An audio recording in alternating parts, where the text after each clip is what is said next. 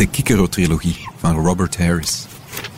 Het boek gaat over Marcus Tullius Cicero, beroemde redenaar, filosoof, staatsman. Maar het leuke, uh, het hele leuke aan het boek is dat Harris hem vooral portretteert als een zeer gehaaid, zeer sluw machtspoliticus. Het is zeker geen traktaat, het is zeker geen filosofie. Nee, het is, een politieke thriller die u gewoon van begin tot einde meesleept. Dus historisch, politiek uh, zeer correct, want het is een periode die zeer goed gedocumenteerd is, maar het voelt nooit geforceerd. Robert Harris heeft zijn huiswerk zeer goed gedaan, dat voel je.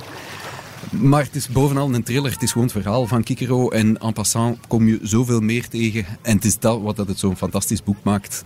Het sleept u helemaal mee door die klassieke oudheid, door die jaren van Keizer die we allemaal zo goed kennen. Maar je leert zoveel meer bij. En de grote plus eraan is, het is een trilogie. Dus het is vooral een zeer goede reden om drie keer zo lang aan dat zwembad te blijven liggen. Mijn naam is Tiro. 36 jaar lang was ik de privésecretaris van de Romeinse staatsman Cicero. In het begin was dit spannend, toen verbijsterend, vervolgens zwaar en tenslotte uitermate gevaarlijk.